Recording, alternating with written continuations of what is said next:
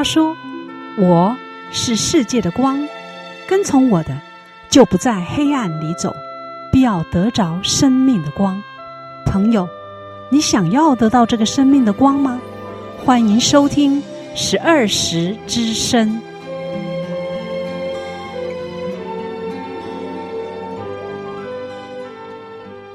听众朋友平安，您现在所收听的节目是十二时之声。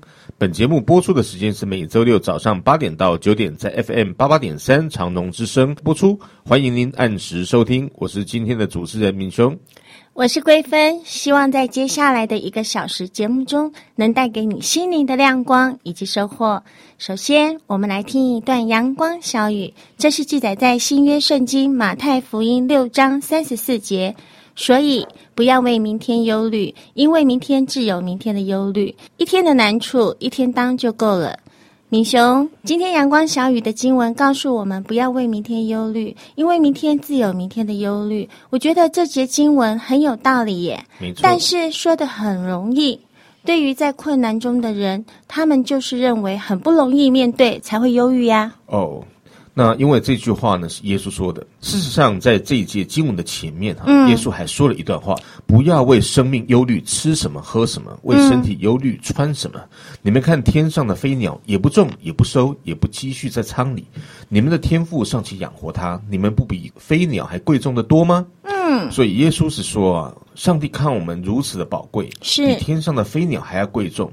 那上帝既然连飞鸟都如此看顾了，岂不会更看顾我们吗？所以，我们只需要来到上帝面前，把自己的一生交在他的手中，他就要带领我们到底。因此，我们就不需要忧虑了。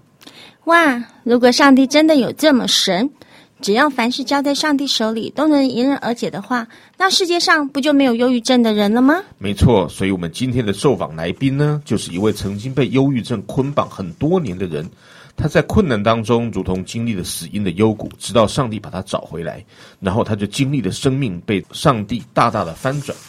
哇，今天的故事一定非常的精彩，听众朋友，无论您是否曾经历过忧郁，你都应该听听今天的故事，因为这个故事如果没有帮到你，你也可以用它来鼓励周遭被忧郁所苦的人，所以千万不要转台哦。等一下，我们就要来听一听今天受访来宾的精彩故事。在还没有进入访谈之前呢，我们要先来听一首好听的诗歌，先来培养一下情绪。诗歌过后，记得要回来哟。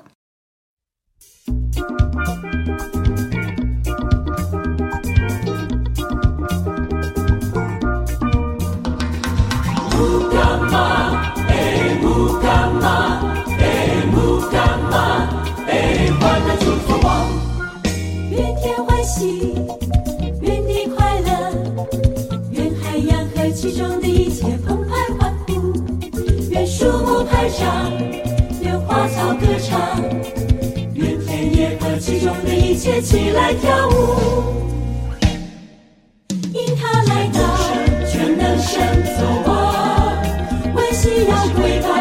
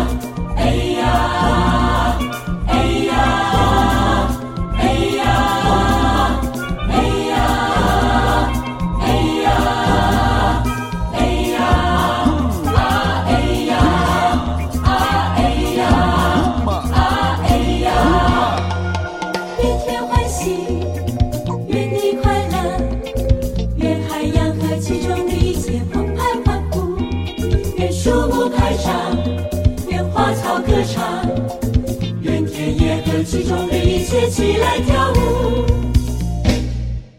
引他来到全能神座网万系要跪拜万口颂扬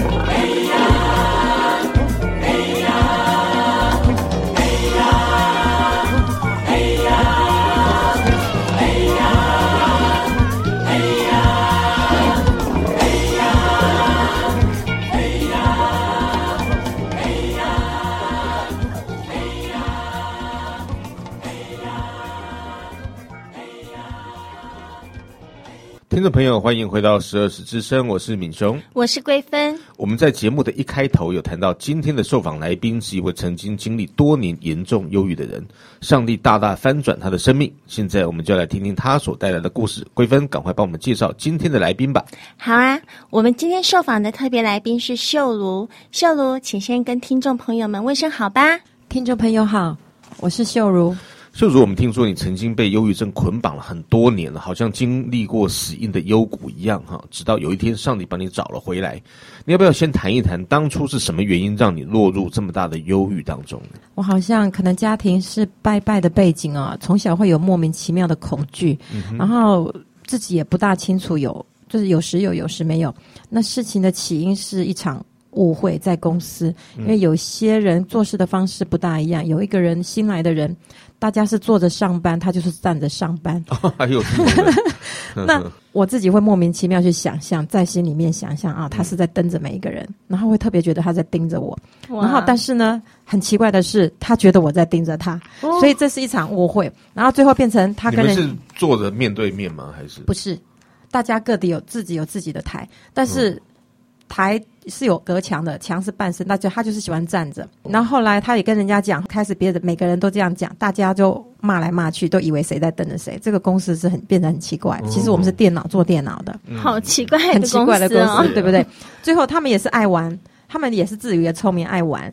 我猜的啦，但是事情是怎么样，我不晓得。后来很多小地方都，我都证明他们架设了一些很高科技的东西来证实到底是出在谁身上。Okay, 那那我总觉得我被监视当中，嗯、那其他的每一个人都变得很像，好像是在演戏一样，不像是真实的。有时候他们会故意演一场戏来让大家看，或我感觉也是让我看。我觉得大家好像变变得不专心，这是一个很不实际的事情。但是问题是。嗯我觉得被盯的那种感觉很恐怖，嗯，但是后来我在圣经上找到答案，我觉得是基本上怕什么？嗯，我到底在怕什么？有什么好怕？嗯、因为圣经说我们其实就像像保罗说了，我们其实就像演一台戏，嗯、对，我们根本不用怕人家看，嗯、而且我们要做见证的，不用怕在人家面前。嗯、但是当时不知道，不知道，所以站着那个同事是在盯着你的工作吗？后来好像是规定都不准站起来，但是他们有机器盯。我曾经跟我老板 interview 讲的一些小小的事情，比如说肩膀痛，嗯嗯、我的老板会开始在我隔壁的隔壁那边讲电话，跟我另外一边的地方讲，你有没有看到他的肩膀怎么样？我想说，嗯、我在上班怎么突然在听到这句话？以前的工作时候上班其实是干安静的，嗯，因为我都已经做了十几年了。哦，OK，啊，因为有新的人来以后开始变了。然后如果讲话的话，会大家一起讲话一下子，但是现在是大家安安静静，突然你会听到那句话，哦、然后就窃窃私语，对，然后又好像还听到说啊，他的眼睛有一点点白白脏脏的。我知道我的眼角常常会有一个白白的东西，嗯、哼哼我不知道为什么眼角那个地方不是早上睡觉起来的。啊。还有一次我跟我姐姐讲说啊，我吃那个药哈会 stiff neck，就是啊落枕，嗯嗯，然后我听到我我一讲完 stiff neck 哈，我一写完不是讲完，嗯、我背后哈。有一个新来的经理，他们一直在调动经理，因为我常在 email 里面或者在桌上的纸上写说这个经理以前怎么样很不好啊，误误了什么什么，结果他们就把那个经理 fire 掉。哦，我感觉他们不想 fire 我，因为我做事很勤劳很勤快。我他们那时候我听到他们在旁边讲说我是 multitask，一个人可以做四五个人工作。哇！但是我觉得那是很危险的，不要自以为是。嗯、我自己当时是自以为是。嗯。然后我一讲完 stiff neck 就是落枕，我听到他就后面。他就噗嗤一笑，stiff neck。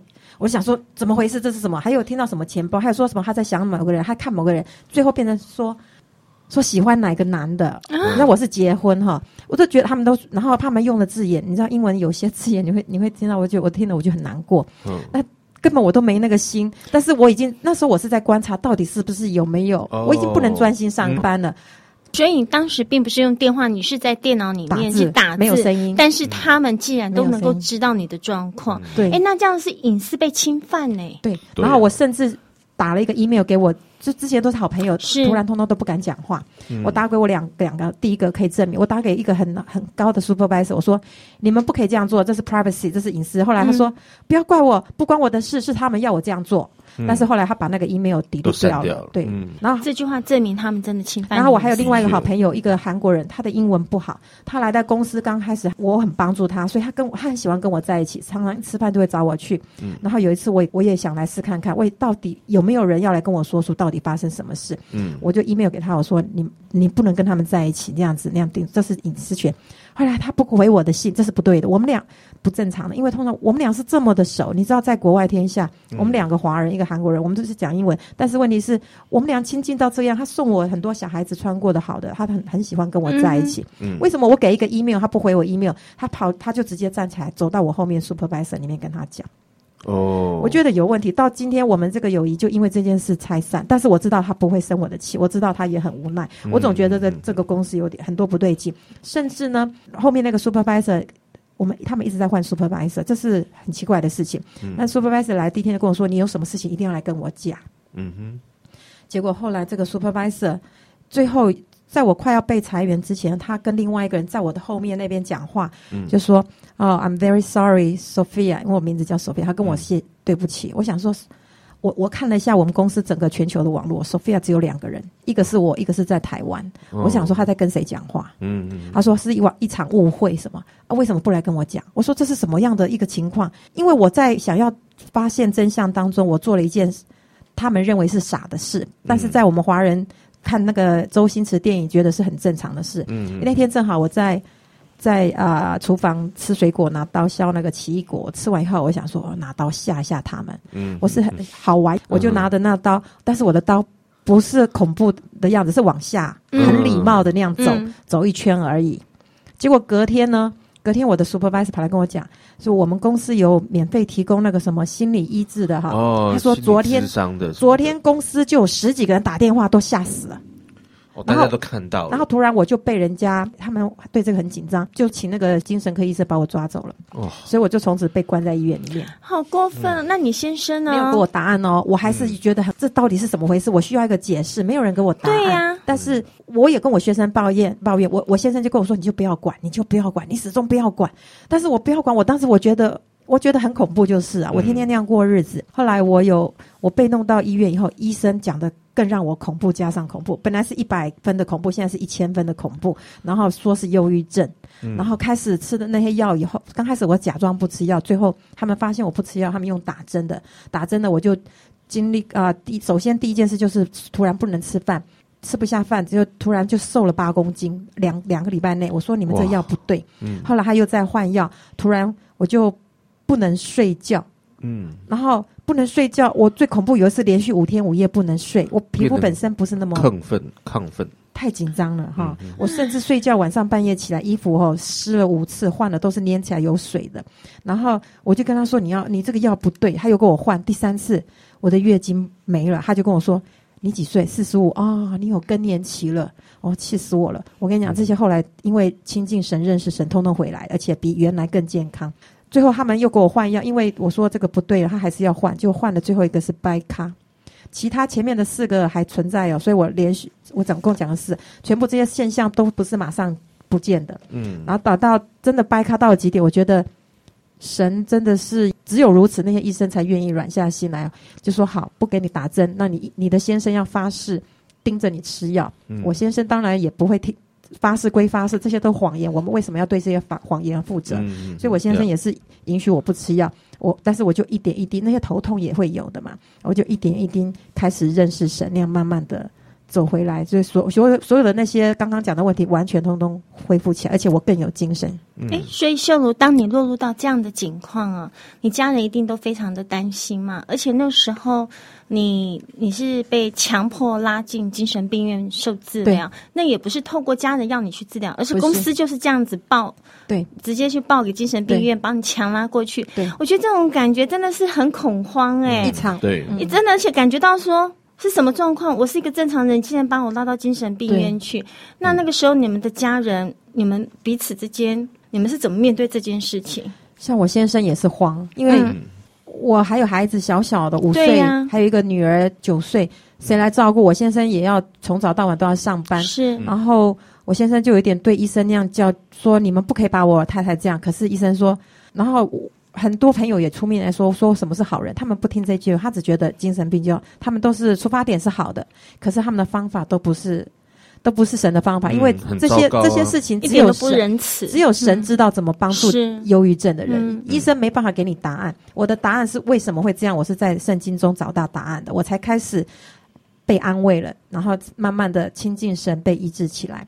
那我先生当时在跟他们据理力争的时候，他们甚至医生呢威胁说：“你讲话那么凶，你一定有暴力倾向。”他甚至要把我的孩子从我先生带走。那到时候我们就变成三部分，会妻离子散。哎，这样很过分呢。所以凭着专业来拆散别人，但是他不是故意的，这就是他们办事的方式。嗯、医生有医生的公式，我们不怪他们。但是我知道，我们只要遇到了神，什么都有救。是，嗯。那后来你是怎么离开这个这个医院的？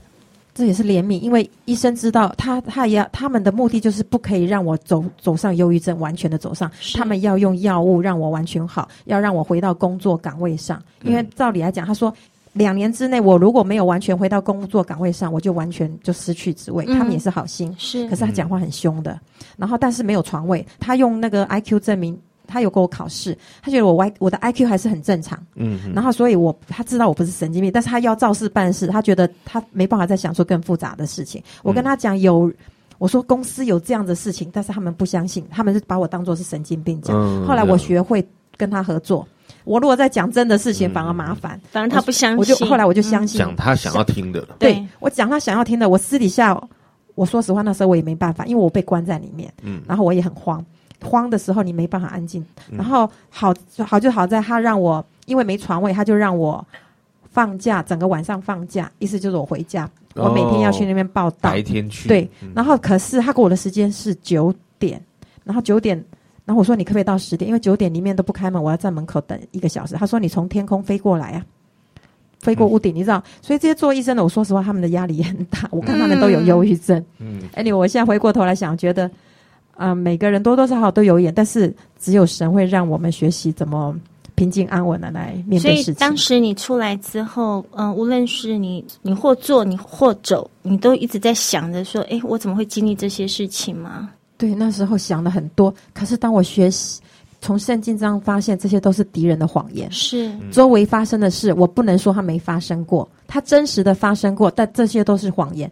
所谓的谎言，就是要让我们去信这些谎言，而不能够回到神对我们伟大美好的祝福的命定。所以我如果相信那些谎言，很好，很美好的神对我们美好的计划祝福，我们就活就没办法遇到。所以绝对不要去相信这些事情。所以当时你就经历了工作还有家庭的部分的压力，因为工作可能你面临可能失去了嘛。工作对对，那家庭的经济这个部分会担忧吗？肯定会，但是神也是很保守。那时候在等候神当中，当我从全职转为兼职的时候呢，因为有保险，嗯，所以那时候他还是给我保险，差不多七十五爬线的全职的钱，所以还是会给我。然而，当我的呃的公司一拆掉我以后，我就完全没有了。哦、但是在这之前，神已经跟我预备了。是，就我刚跟你讲，有看到意向，嗯、还有有人找我工作。然后这个工作也不是完全的美好，却却奠定我今天成为自己怎么样去跟家长正确的介绍我的优点。嗯、然后，因为神也给我一个梦来印证，就是说我可以走。教书这条路线，所以我开始走上补习，而且把这些孩子越带越好，都是照着真理来做。嗯，态度却对了，结果就对了。嗯，我们刚刚听了秀如的分享，真的，我们看到了他这样子被强迫的进入到精神病院，还有家人的一些经济的困难。经过这么多的困难，这么长的时间，难怪你真的当时还会想要放弃。但是呢，人的尽头就是上帝的起头。显然后来上帝动工了，但还没谈到这部分呢，我们要先。先来听一首好听的诗歌，准备来聆听更精彩的下半段。听众朋友，千万不要离开哦。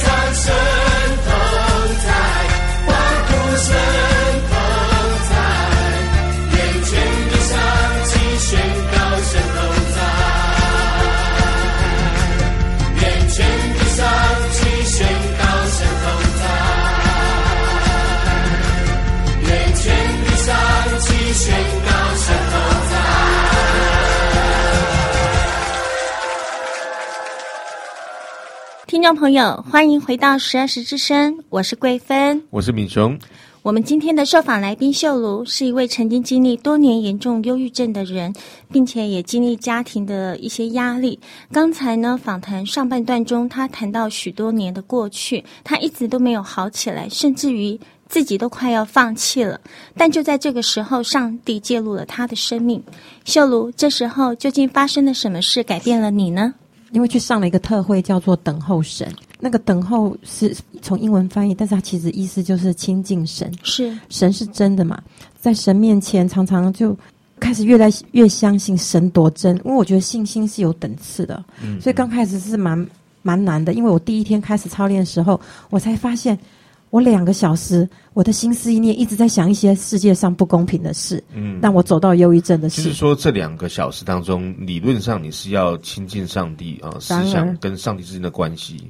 结果呢，你却又跳跳出去，对去想说，哦，我被这么不公平的对待。对，两两个小时后我才又回来，但是我觉得我学到就是原来我的心思意念就是认识自己。嗯，我觉得在亲近神当中，真的第一步真的是学到认识自己的心思意念一直在乱跑，哇然后开始决定了不乱跑，我就是操练。我开始我是尝试不用音乐，要用音乐也可以，因为音乐比较容容易让人稳定。嗯可是我发觉心我的心思战场，你在外面的时候，其实就要马上安静下来。如果我如果靠的音乐的话，不是随时有音乐背景，哦，任何时候都可以进入到等候神。对嗯，所以我就不靠音乐。不过后来，当自己已经不在苦难中的时候，我发现没音乐也不行。所以说，所以我觉得亲近神学习好多事情啊。第一个是开始敏锐到自己到底有没有安静在享受神的同在当中。如果自己能够敏锐，你现在没有的话，就像圣经所说的，要教我们说诗章颂词，靠着各种方式，你就要换来换去。嗯因为我们都容易沦落到啊形式当中就没有感觉。是，嗯那当你经过这么段呃长时间的这些痛苦，现在上帝已经教导你可以来亲近神，他就会必医治你嘛，哈、这样子。嗯那会不会说，如果你又遇到一些像过去曾经有遇过的一些困难啊，或者是令你沮丧，或者是觉得害怕的事情的时候，你现在会怎么做？你还会像过去一样这样的选择沮丧吗？还是会有不一样的面对的方法？不会，我不会走回头路，因为以前是很痛苦的，所以我开始知道这世间太多的谎言了。很多事情的发生是真实的发发生，但是它并不是以永恒的角度来来讲，它并不就等于是一个谎言。所以每一次一些事情发生，我不会马上选择就是用情绪很紧张害怕。但是这些 natural 来讲，自然来讲是会有的。但是我下一秒钟马上就会学习平静安稳。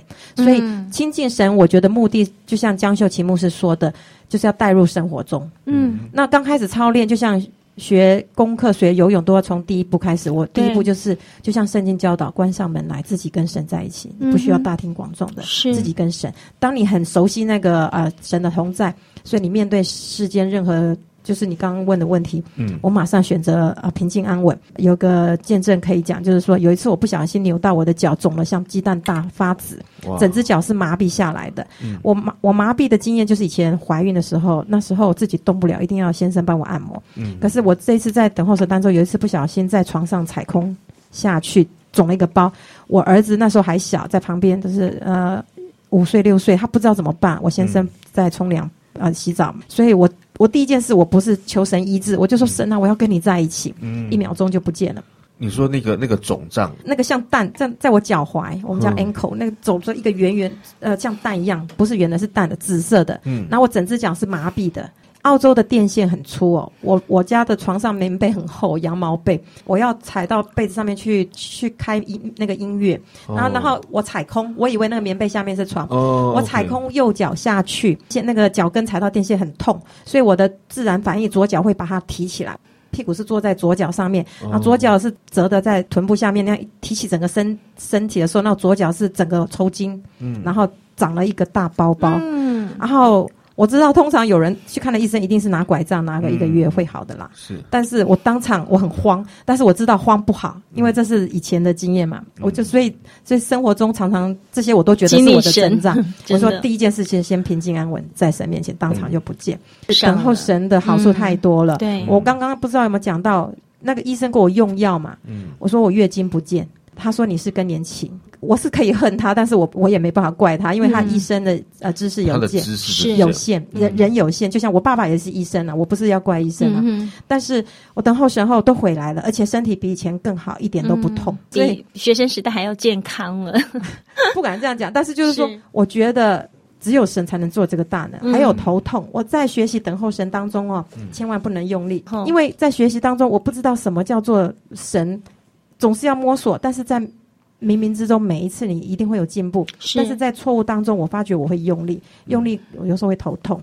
后来已经知道神童在你，你还怕什么？你用力什么？以后、哦以后都再也没很头痛轻，松了嗯，所以头痛就再也不会出现好。棒哦，这很哇见证，真的好棒。特别，我没有听过说，呃，有一些什么样特别的亲近神的方法，就纯粹就是，呃，就是你祷告，然后是是有，你就要想象神有多伟大。你嗯如果一个不认识神的，他没无从想象。所以这就是我们要读圣经的话。嗯如果又不知道读哪里，因为圣经记载的所有以前的功成功失败都有，嗯不知道怎么看，所以最好还是找一个很好的教会哈，有人稍微带领你一下，是。不要是那个邪教就好了。嗯，所以秀如在经历了这个忧郁症，嗯、认为就完全的经过透过了神亲近神治愈以后，嗯。你就全力的尽心尽力的在教会里面做这一块的服侍吗？还是，我因为我请过牧师祷告，说实话，我们靠人都没有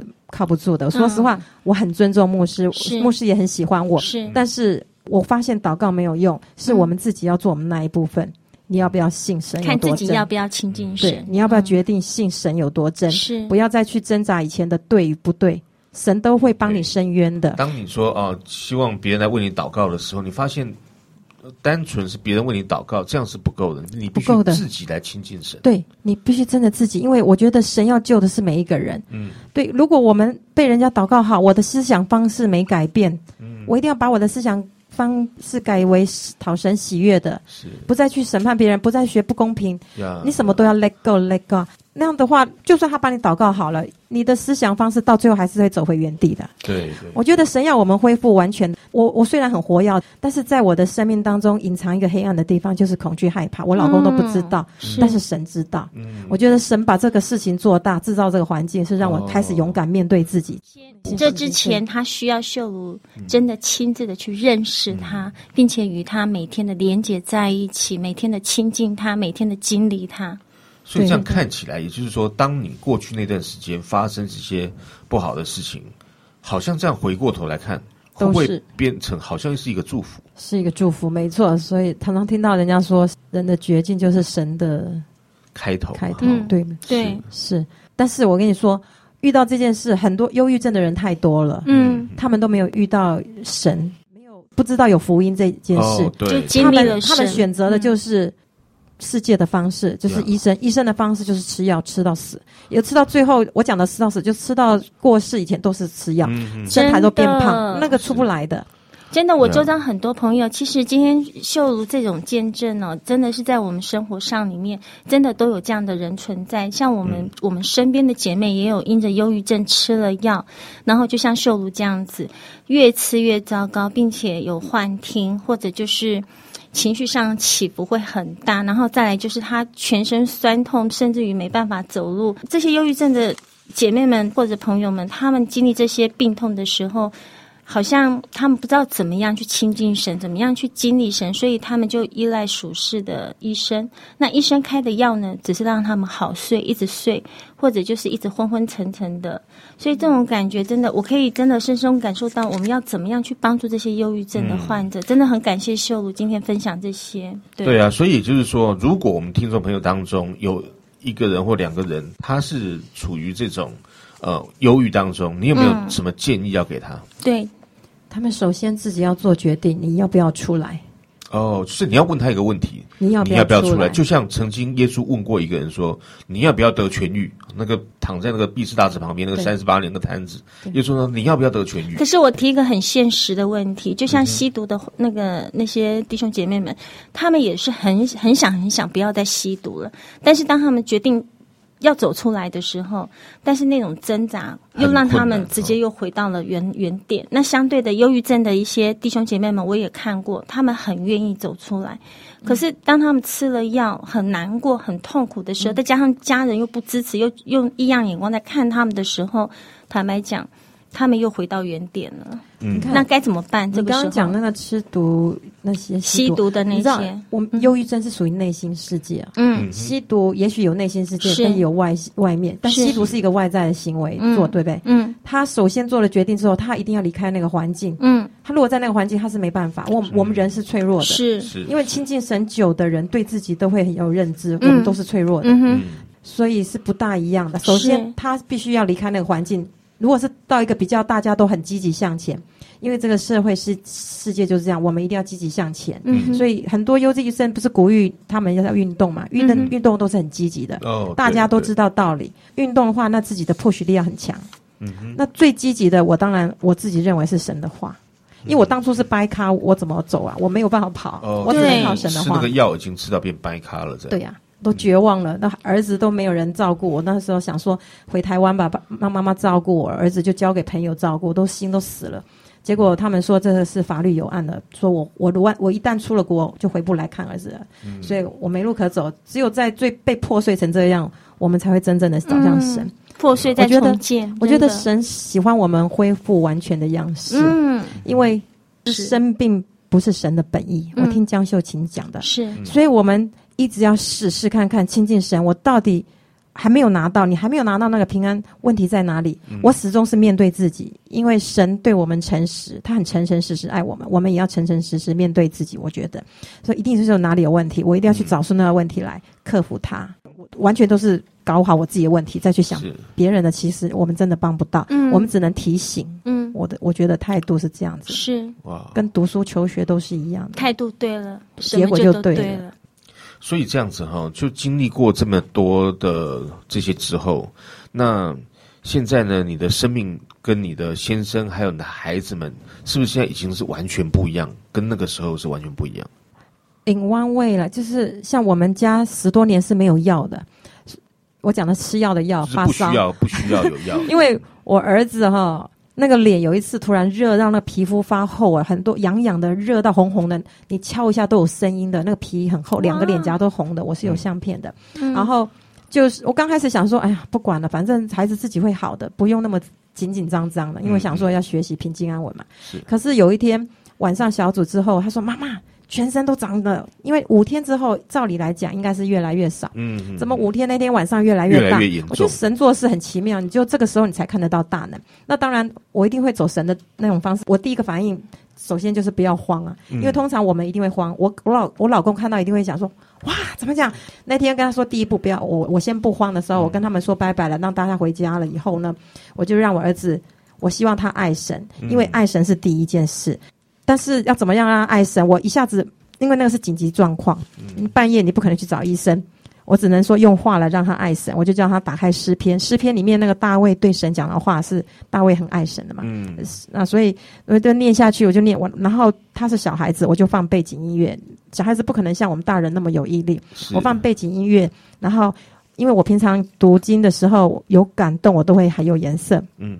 我就让他看，超了看了十五分钟完，OK，好，我们准备来祷告。嗯，还没开口哦。我说妈妈好了，哇，就这样好了。嗯，因为他的心态对了，我不能说一定是读圣经，是。因为我的朋友也照我们的方法没有效，有，就是要等候神才会明锐你的心。小孩子不懂，那个时候他是很辛，他很辛苦，他一定会很追求神的。呀渴慕的心真的很重是要。，那听众朋友，秀茹的这个故事哦，实在是无法一一细数。但是我们知道，他现在已经苦尽甘来了。是的，所以如果你和秀茹的过去一样，哈，是现在忧郁当中，那我们相信呢，你也可以经历秀茹现在所经历的，好，与上帝同行，那拥有了盼望和喜乐。那因为时间的关系，我们就要结束今天和秀茹的访谈。但是你和上帝的关系却可以从此就展开来。所以呢，接下来我们就来听一首诗歌，盼望你在这一首诗歌当中能够咀嚼刚才秀如所告诉我们的，开始和上帝建立一个关系。那在这首诗歌当中呢，我们要谢谢秀如今天来到我们当中，谢谢谢谢秀茹。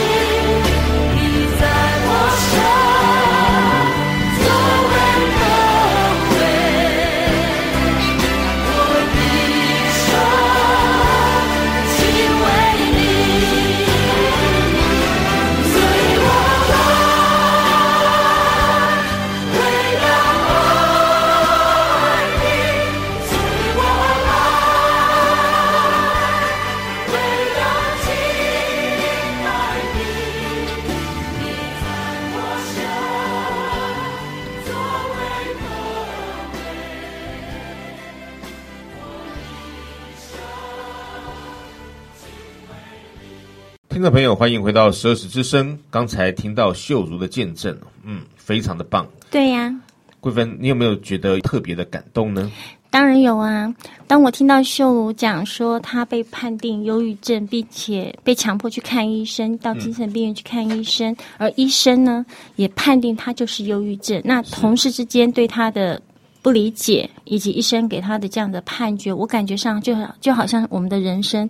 从此以后就跌到了谷底，并且她的先生在经济上也给她了压力，叫她经济这个部分不能断掉。对，对我光是想到这一点，我就想象，嗯，我就想象那个画面，我就不自觉的我就掉了眼泪，因为我觉得秀如真的，你看她本人，听众朋友可能看不到，她的本人真的是非常娇小、可爱、玲珑的一个女孩子。嗯。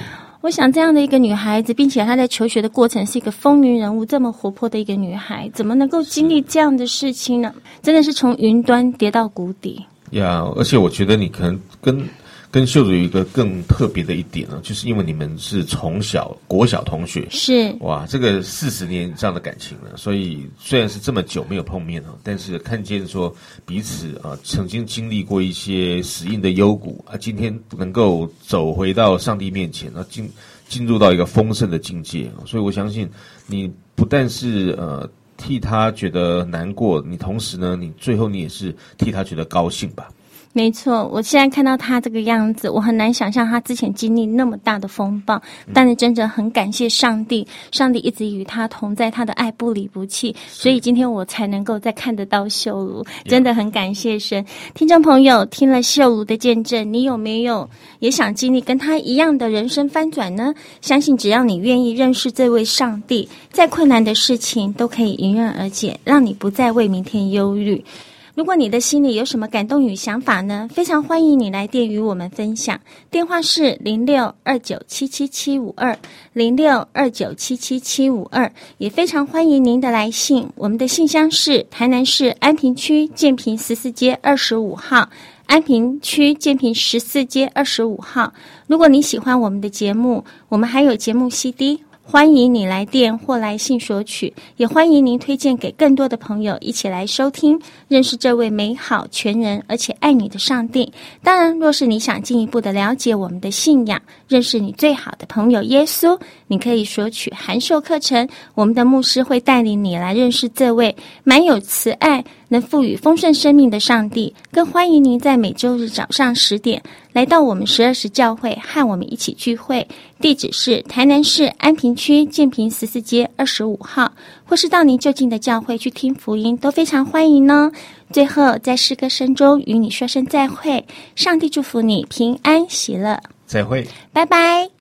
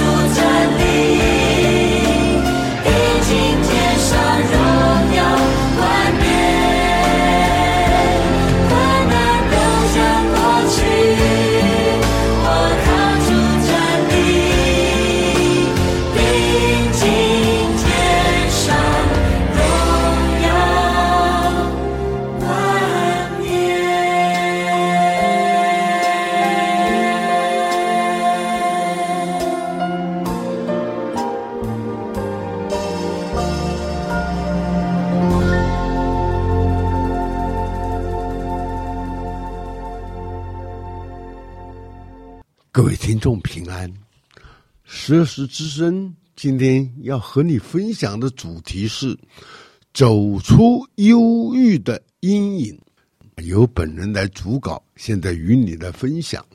那么现在有许多文明病，让人不知所措，比如说柏金森症，比如说忧郁症、焦虑症、失智症等等。那么这些病呢，在四五十年前呢，还真是没听说过的。那么，以先父为例，先父四十几年前第一次中风，那么不到第二个月的就第二次中风，从此他的生命起了很大的变化。他凡事担心，凡事忧虑，那么很多事情都往负面去思考。医生说。中风的人思考都是这样的，那么经过多年才有忧郁症这个医学名称。中共前主席毛泽东晚年得的是柏金森症，那么电视上看他接受采访呢，需要有人给他擦口水。失智症呢，根据统计，七十岁以上有百分之三十的机会得到失智症。失智的长者四肢灵活，只是记忆退化，因此呢，可以自行出门，只是会忘记回家的路。我们十二时教会呢，有位长辈叫做杨丰春长老，九十八岁的时候呢，我们一群教会的晚辈去看他老人家，他虽然卧病在床，仍然。啊，一一的叫出我们的名字。杨凤春长老笃信基督，到老，上帝的荣光仍然保护他，最后以久久的高龄安息主怀。也就是今天上午呢，我到永康农民医院去探访我们十二时教会的刘学元弟兄，他在九十岁的时候，重阳节。我们请他在十二时之身接受访问。这次他摔断腿，我们四个人去看他，他满心的喜悦，言语自如，在床上感谢主恩。他有九十二岁，还是要活下去，要荣耀主名。我在十二时之声呢，也提过，耶稣说了一句话。健康的人用不着医生，有病的人需要医生。我一直以为忧郁症、焦虑症必能借着基督教的信仰得到解脱。你看，我已经是七十六岁了，三代基督徒，我的生活正常，仍然上班，那每天工作至少四个小时，有时候还要达到六七个小时。正如啊，约书亚说的：“我和我的全家必信靠耶和华。”今天十二时之身的受访者是刘秀如姊妹，四十岁以后走出忧郁症的阴影，迈向正大光明的人生，正是要证明基督可以解脱你我的忧郁。你听他的见证以后，你同意我这个讲法吗？下次我们空中再会。